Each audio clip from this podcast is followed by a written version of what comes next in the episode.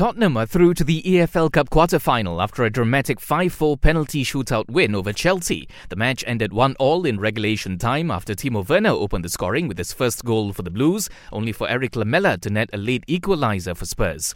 Both sides converted nine penalties between them before Mason Mount missed the crucial shot for Chelsea. Mount takes and a save by Lloris. He tips it wide. Tottenham depleted in the midst of the most congested imaginable, have pulled off a wonderful penalty win here against Chelsea.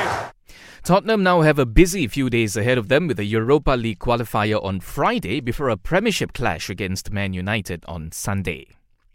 Man City have completed the signing of defender Ruben Dias from Benfica. The 23 year old joins on a six year deal worth around £65 million.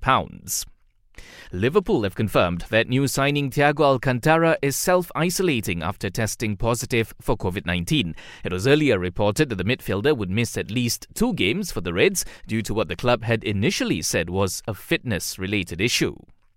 And world number one Novak Djokovic is safely through to the second round of the French Tennis Open, where he's joined by the likes of Stefanos Tsitsipas, Grigor Dimitrov, and Roberto Bautista Agut. Watch the best sporting action only on Astro.